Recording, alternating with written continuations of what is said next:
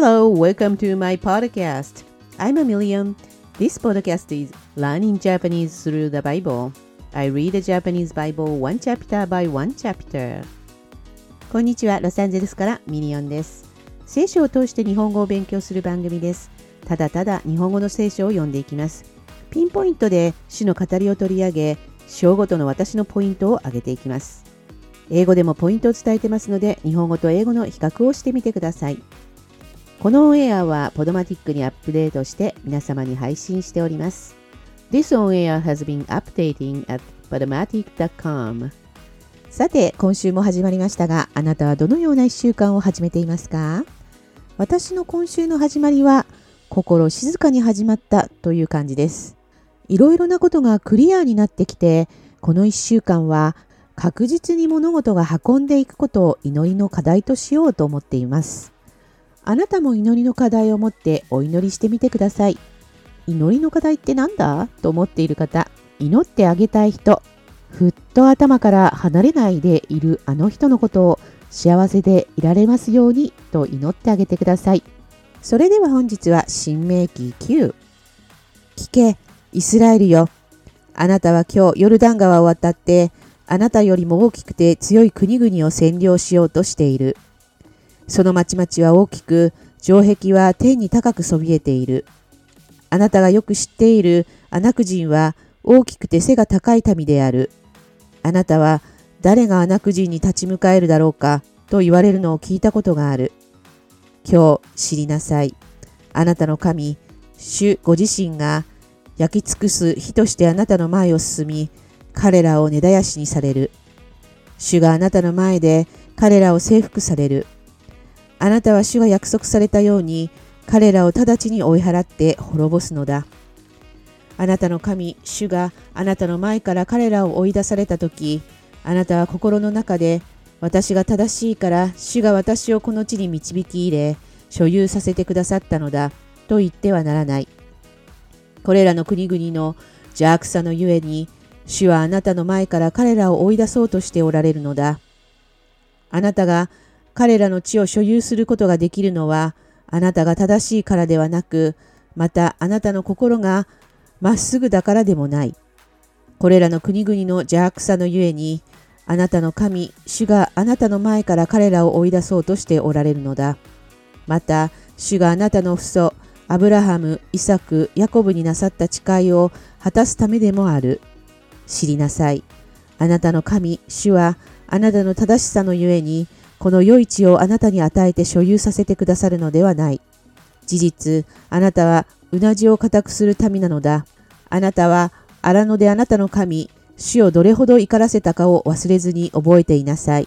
エジプトの地を出た日、その日からこの場所に来るまで、あなた方は主に逆らい続けてきた。あなた方はホレブで主を怒らせた。それで主はあなた方に怒りを燃やし、あなた方を根絶やしにしようとされたのである。私が石の板、すなわち主があなた方と結んだ契約の板を受け取るために山に登ったとき、私はよんじゅうにちよんじゅう夜山にとどまり、パンも食べずに水も飲まなかった。主は神の指で書き記された石の板にまいを私に授けてくださった。その上には、あの集まりの日に、主が山で火の中からあなた方に告げられた言葉がすべてそのまま書かれていた。こうしてよんじゅうにちよんじゅう夜の終わりに、主はそのにまいの石の板、すなわち契約の板を私に授けてくださった。そして主は私に言われた。さあ急いでここから下れ。あなたがエジプトから導き出したあなたの民は堕落してしまった。彼らは私が命じた道から早くも外れて、自分たちのために鋳物の像を作った。さらに主は私にこう言われた。私はこの民を見てきたが、実にうなじを固くする民である。私のするがままにさせよ。私は彼らを根絶やしにし、彼らの名を天の下から消し去る。しかし、私はあなたを彼らよりも強く、また数の多い国民にする。私は向きを変えて山から降りた。山は火で燃えていた。二枚の契約の板は私の両手にあった。私が見ると、見よ、あなた方は自分たちの神、主の前に罪あるものとなって、自分たちのために鋳物の子牛を作り、主があなた方に命じられた道から早くも外れてしまっていた。それで私はその二枚の板をつかみ、両手でそれを投げつけ、あなた方の目の前でそれを打ち砕いた。それから私は前のように四十日四十夜、主の前にひれ伏して、パンも食べずに水も飲まなかった。あなた方が罪であるものとなって、主の目に悪であることを行い、御怒りを引き起こした。そのすべての罪のゆえであった。こうしたのは、主が激しく怒ってあなた方を根絶やしにしようとされたその怒りと憤りが私には怖かったからであった。しかし、その時も主は私の願いを聞き入れてくださった。主はアロンに向かって激しく怒り、彼を滅ぼそうとされたが、その時私はアロンのために取りなしをした。私はあなた方の罪、あなた方が作ったその子牛を取って火で焼き、打ち砕き、塵になるまでよくすりつぶした。そして私はその塵を山から流れ下る川に投げ捨てた。またあなた方はタブエラでもマサでもギブロテハ、ターワでも主を怒らせた。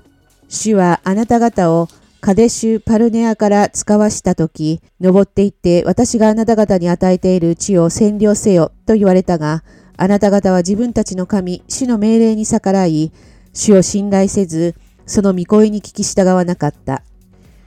私があなた方を知った日から、あなた方は主に逆らい続けてきた。それで私は、そのよんじゅうにちよんじゅう夜、主の前にひれ伏していた。それは、主があなた方を根絶やしにすると言われたからである。私は主に祈っていった。神、主よ、あなたの譲りの民を滅ぼさないでください。彼らはあなたが、偉大な力を持って、贖い出し、力強い御手を持って、エジプトから導き出された民です。あなたのしもべ、アブラハム、イサク、ヤコブを思い起こしてください。そしてこの民の堅くなさと悪と罪に御顔を向けないでください。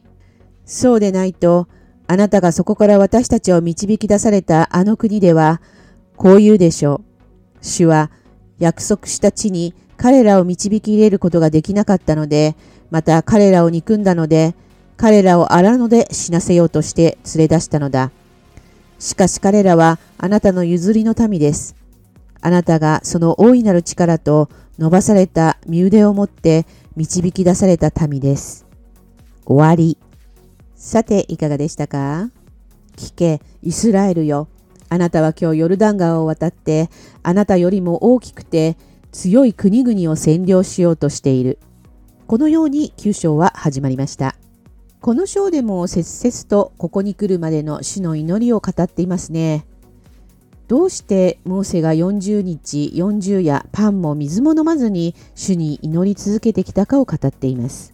これはモーセの愛情だと私は感じました。イスラエルの民に主の教えを守らせるために語っていることなどだと思います。イスラエルの民よ、とにかく主の教えを守ってくれ。主はあなた方を愛されているのだ。というのが、なんとなく響いてくる章でした。あなたはどんな風に感じましたか？さて、本日のピックアップはじゅういっ節です。